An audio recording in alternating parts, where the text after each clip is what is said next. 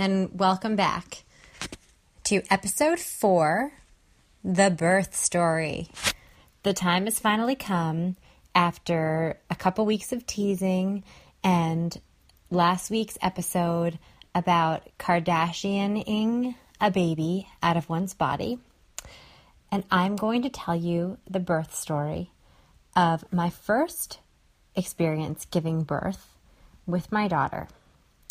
This is timely, and I'm choosing to post this episode tonight because this week, somehow, magically, unbelievably, my little baby is turning seven years old. I know. That dramatic pregnant pause was because how is this possible? My baby is turning seven. That's so grown up, and she's so grown up, and she's so beautiful and amazing, but she's my baby. And so the time has finally come because I've mentioned before that both of my birth stories were definitely unique, absolutely unexpected, and a little bit zany. And I'm going to do my best in light of our little snafu that we had with podcast number three, where I had to record it twice after losing the first go around.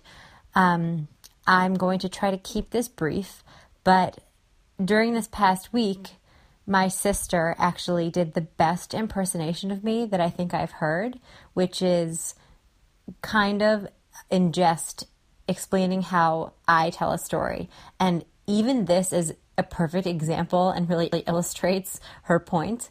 And she basically said that my stories like go from not A to B, but from or A to Z, but like A to F to G to did you know that during G did and did mom tell you that she had this conversation and she ran into this person and that made me think about A again and wait wait uh, before I tell you about Z I need to give you the backstory but let me just tell you a quick aside because and I'll put an ellipsis there because I could go on and on. So I'm going to try to work on my brevity. It is not my strong suit. I will try to make this short but definitely sweet. So there are two real reasons why I'm inspired tonight. My podcasts, so you know, and to reiterate, are always totally organic and completely natural, which I'm sure you can kind of sense considering some of the things that come out of my mouth. I never have a script. They're all done in one take. They're done off the cuff because I like to talk. So it's kind of the perfect vehicle for me.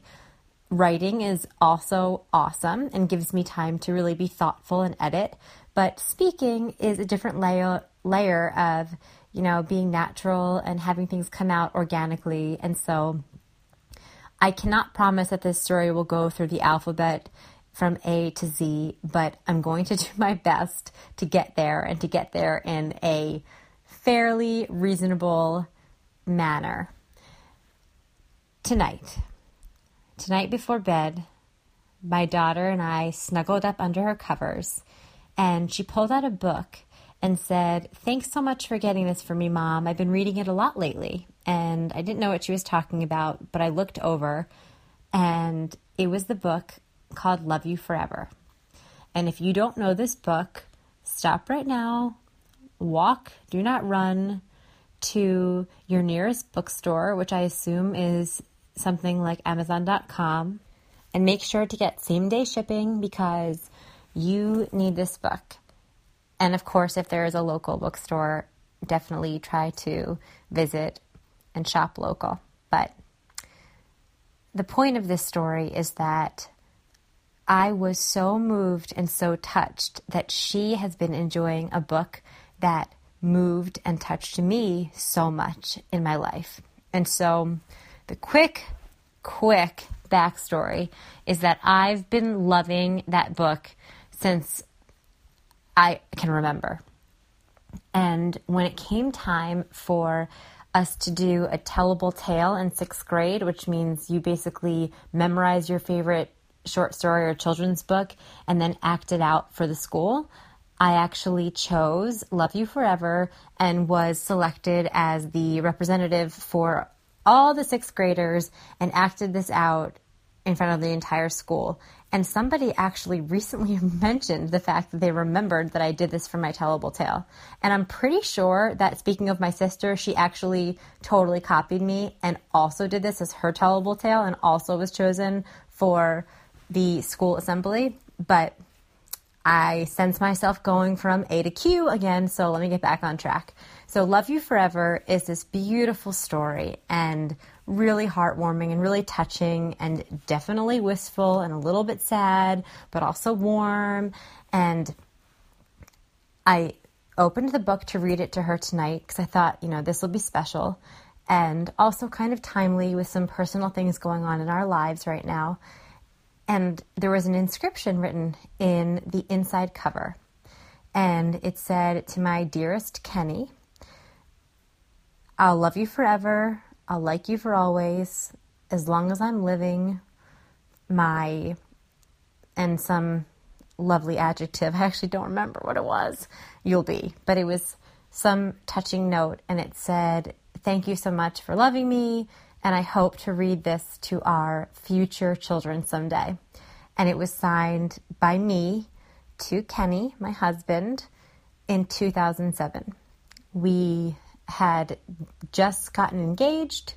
We were going to be married and ultimately were married in 2008 and we had my daughter in 2010. So it was so crazy because um, first of all, to think that I wrote that inscription to him 10 years ago and also that I wrote it about these future children that I was hoping that we would have together. And then so incredible to actually have this materialize and to read it to our daughter tonight.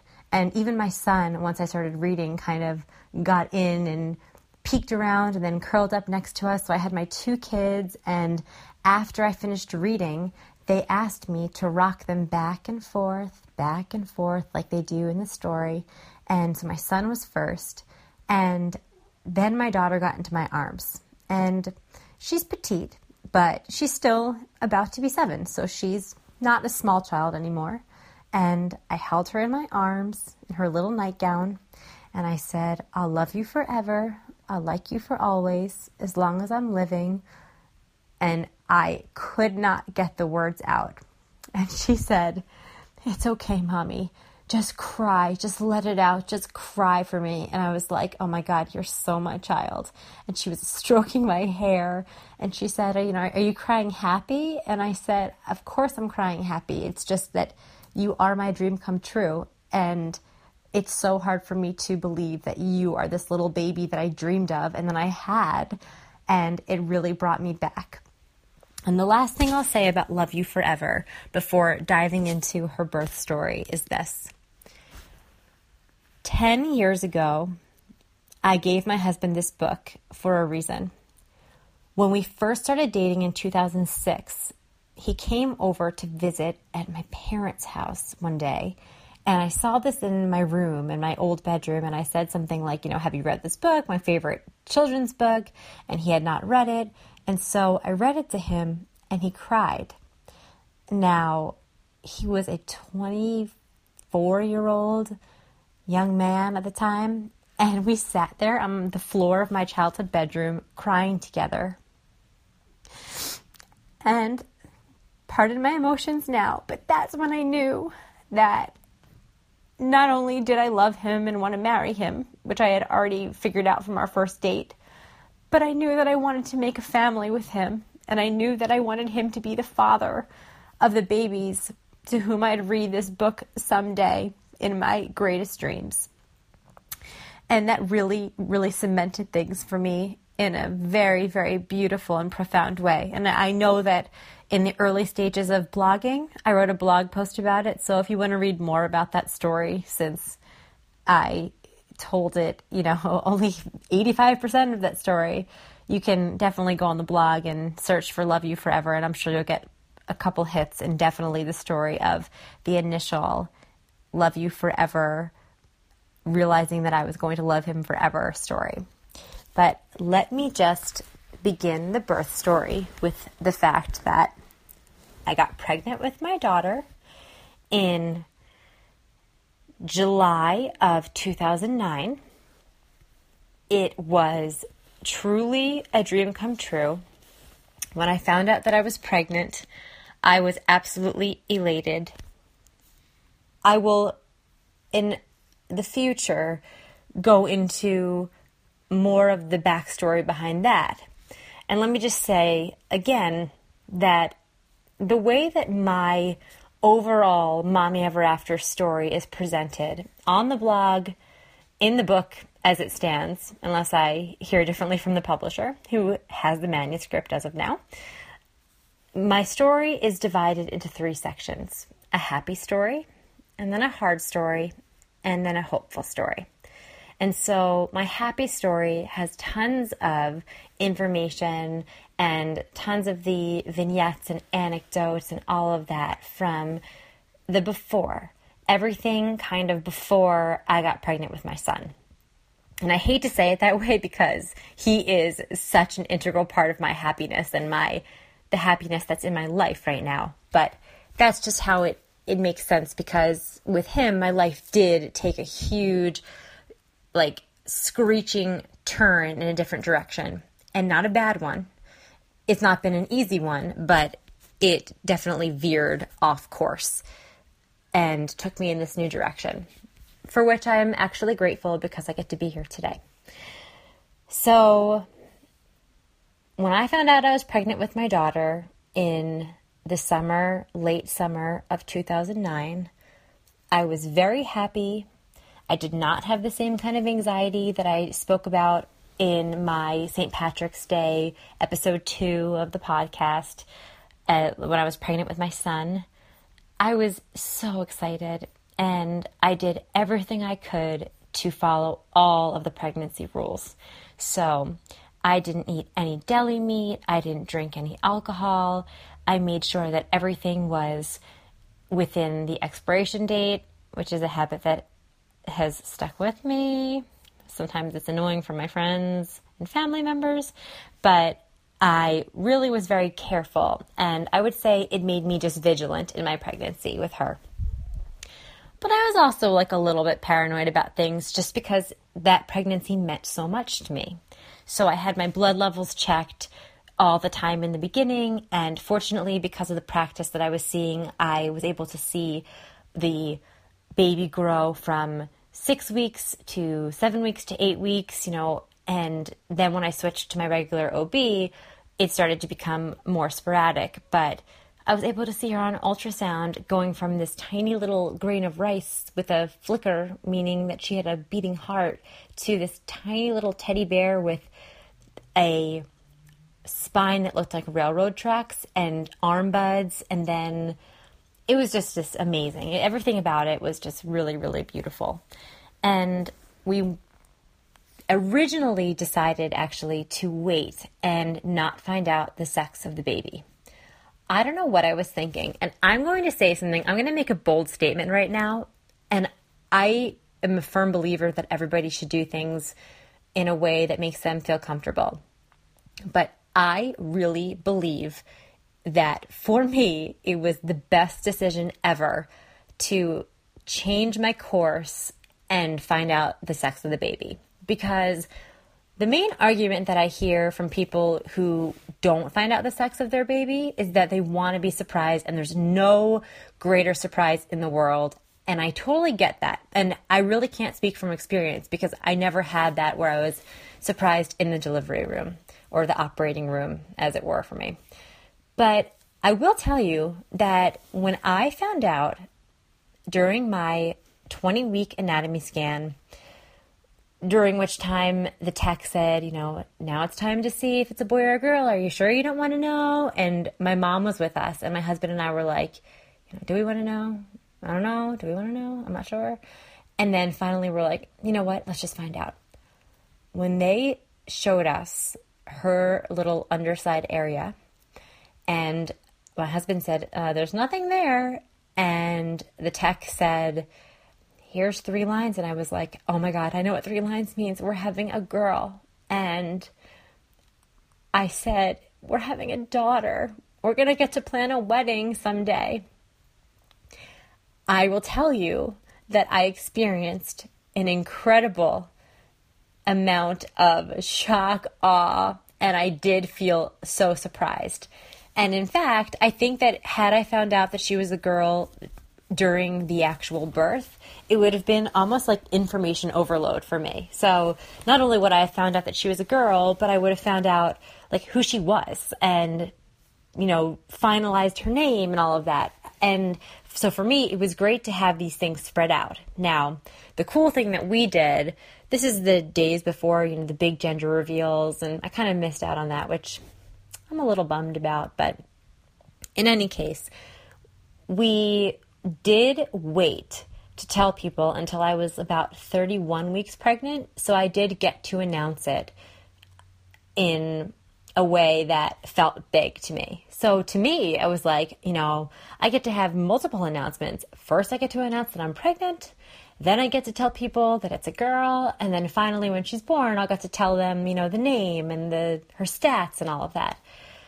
So, without going too far into the pregnancy, I'll just say, you know, I had a pregnancy that was relatively normal, and I had it in my head that I was going to have natural childbirth.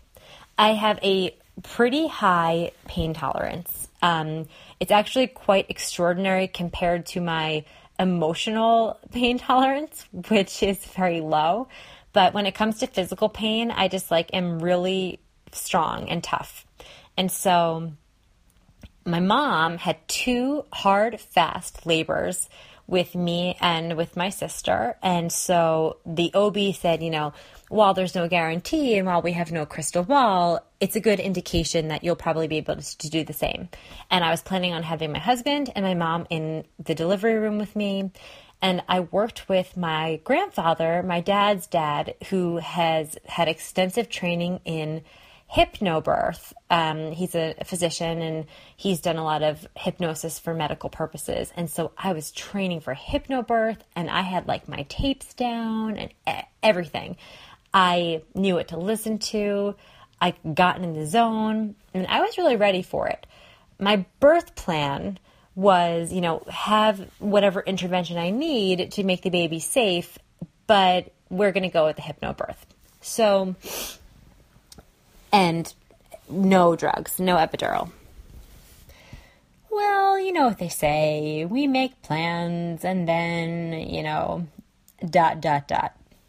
So, fast forward to being nine months pregnant, and I was very ready to give birth.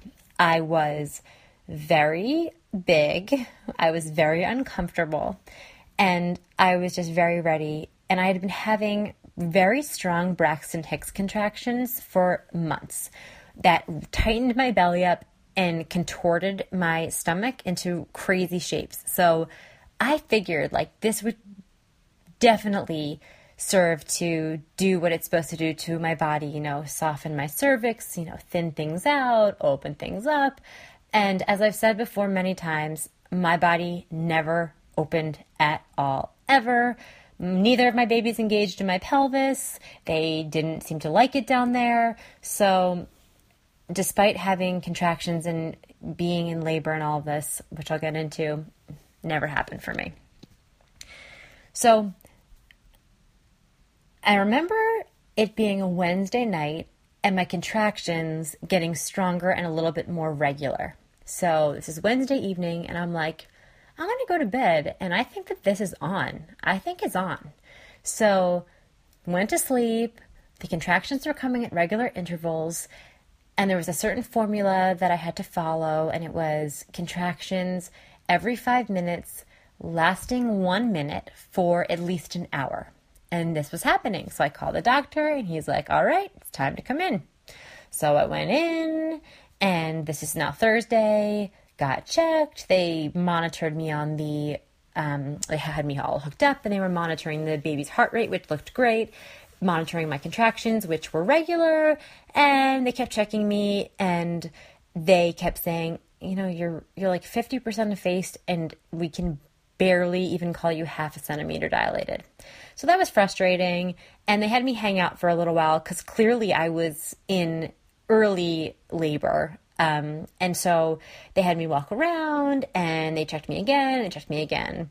And the doctor came in and he's like, all right, you're clearly going to be in labor like in the next 24 hours or 48 hours or something, but you're just not progressing. Now, remember, you know the, the way that this story ends, but at this point, we were all planning for regular, natural, old fashioned childbirth.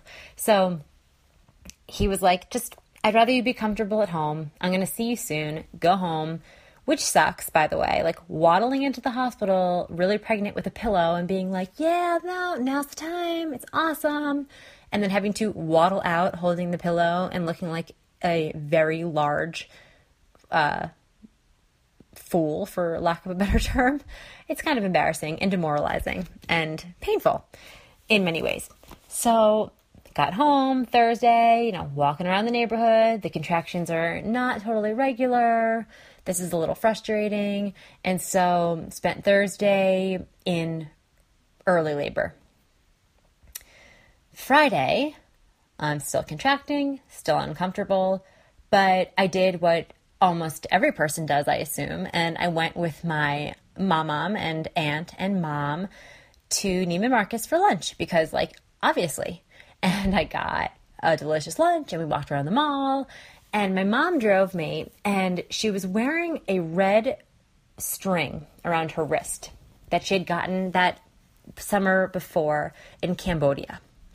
And when she got that string, she was supposed to make a wish. And she wished that I would have a baby because I had really wanted to have a baby and was trying to get pregnant at the time. And so, as my mom and I drove home from the mall that day, her bracelet fell off. And I was like, Mom, that's insane. Like your bracelet just fell off. And the superstition was when your bracelet falls off, your wish will come true. And I'm like, oh my gosh. And I'm, incre- I'm incredibly superstitious. So she made the wish that I'd have a baby. The bracelet falls off. I'm like, okay, another great sign. And I went home from the mall and I put my feet up, and it was four in the afternoon on Friday, and I felt water. It was not an explosion. It was not like in the movies, um, not a huge pop or burst, but I felt water leak out from under me. And I called the doctor and they said, okay, your membranes have ruptured. I remember them saying that. So, you know, don't shower, not like you are considered open, so come on in. So, raced back to the hospital, brought my pillow, waddled back in, put myself on the monitor, and they checked the heart rate was still looking good, still contracting. Zero centimeters dilated, 50% effaced. Two days later, had still not progressed at all, and my water had broken. Now, here is where the interesting part of the story comes in. I will swear to this day and forever that my water broke that day. When the resident came in, she said to me, No, you just peed yourself. And I said, No, I did not.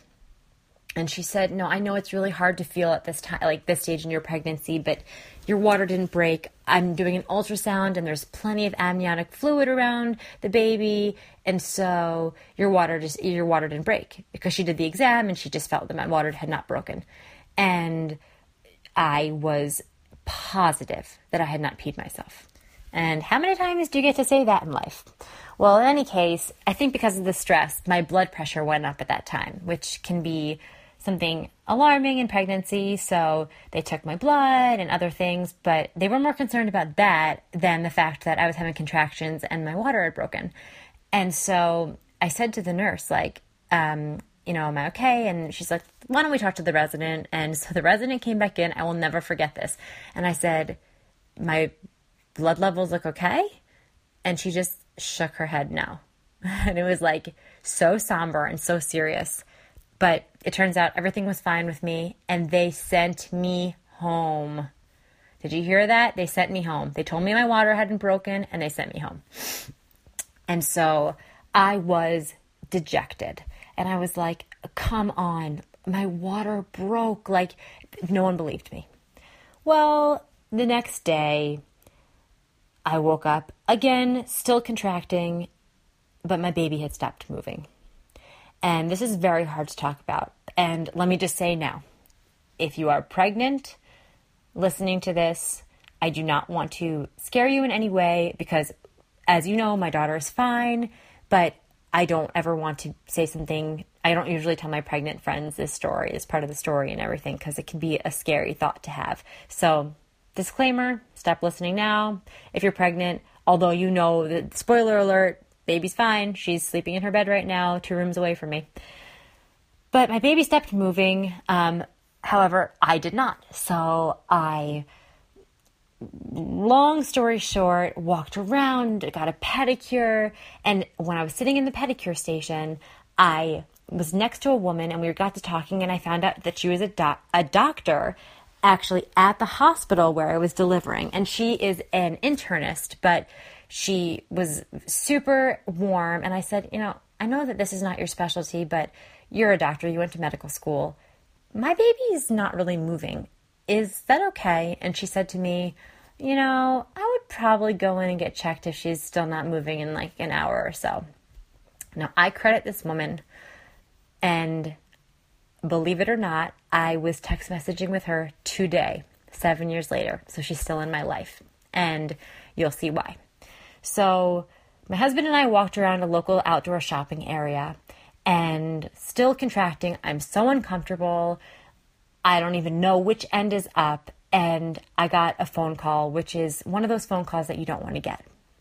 And my mom called me and she said, Becca, there's been an accident. And what had happened was my aunt and I had said that I we had gone to lunch the day before. My mom's sister, with whom I've always been really close and who's a very small person, was parking her car in a parking lot and she had a huge SUV at the time and went to move a traffic cone and something was weird with the car and she didn't put it in park correctly and the car ran over her. And she's okay, she's fine, she's here today, thank God, but she was in bad shape. So she went and was taken to the hospital and my mind just left what was going on with my body and was just really worried about what was going on with the rest of my family. And my husband and I had dinner, and I got the biggest cheeseburger with the spiciest peppers. And I was like, you know, something's got to give. This is crazy. I'm still not having any more signs of labor, and they're I'm not going back in. They're just going to send me home, but the baby's still not moving. And at nine o'clock Saturday night, so remember, this started Wednesday. Saturday night, still contracting. I still hadn't felt the baby move. And all of a sudden, I was like, you know what? the words from the doctor at the pedicure salon were ringing in my ear and I called the on call doctor. It was not my doctor. I had only seen my doctor, who was a sole practitioner throughout my entire pregnancy. And yet I had to call this other doctor and I didn't know her at all. And she said, You know, I think everything's probably fine. But, you know, if you're worried, it's up to you. Use your intuition, which I hate, by the way, when people say that because it makes me nervous. But come in if you want to come in. And it was like, as soon as I made the decision to come in, I had been dilly dallying the entire day. But as soon as I made the choice to come in, I could not get in fast enough. We raced to the hospital. I didn't bring my mom. I didn't bring my stuff. I raced to the hospital and into that bed to get on the monitor. And I heard her heart beating, and I was like, thank God she's okay but they weren't seeing the proper accelerations. So she wasn't having decelerations, but she was not, you know, as active. And they were saying she was sleepy. So they gave me IV glucose and they gave me um, cranberry juice to drink to try to kind of wake her up. And nothing was really working. And when the doctor was watching this from her home, she got a little bit alarmed. So she came in. So I definitely made the right call by going in. And as I was sitting there on the hospital bed, I felt a familiar feeling, a little bit of water from coming out from under me. And so I just very cavalierly mentioned this to the nurse and I said, you know, they told me that my water hadn't broken the day before. They said I just peed myself, which I know I didn't, but like just so you know, like I feel the same exact feeling I felt yesterday. You might just want to check. So she checked, still of course not dilated or effaced at all. But she did a test with like one of those little litmus pieces of paper.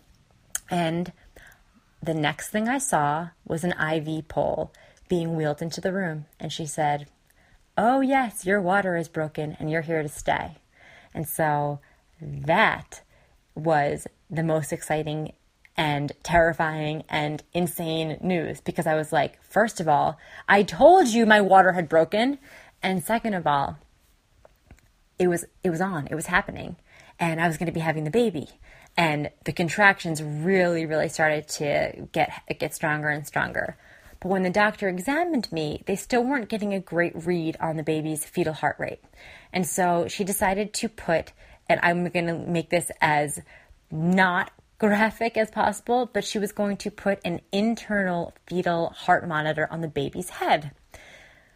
And I'm sure you can imagine how one has to go about accessing a baby's head at that point. And in reaching in, she couldn't reach the baby's head because my baby was so far up inside of me still.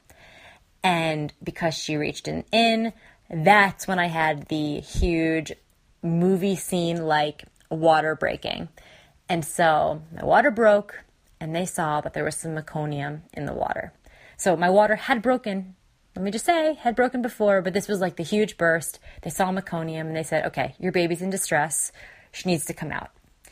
And I was like, um, I've been saying this for three days, but okay, I agree. So the doctor at first said, why don't we push Pitocin and, you know, really to try to get this moving. And I said, like, all of a sudden, this thing happened and came over me. And I went from, as you remember, the most natural, bouncing on a birthing ball, hypnobirth, planning, natural childbirth woman to being like, I've been having contractions for three days on the monitor. You can see how strong they are, and I am not opened or effaced or softened at all. And the baby's in distress. She needs to come out now. And the doctor looked at me and she said, You're right. And so all of a sudden, the nurse said to me, she grabbed my hand and she said, I've never seen a first time mom make such a sound decision because I went from natural childbirth to I need a C section, which was like the opposite of my birth plan. But my baby needed to come out and she needed to come out pronto. And I am going to leave you there because the next part of the story gets even more crazy and more exciting. And we know that it has a happy ending, but I will just tell you that you're going to have to wait and so I'm going to leave you now. I'm going to go kiss my babies one more time while I watch them dream, and I'll be back soon. Be well, and thank you so much again for listening, and I will be back soon. Bye.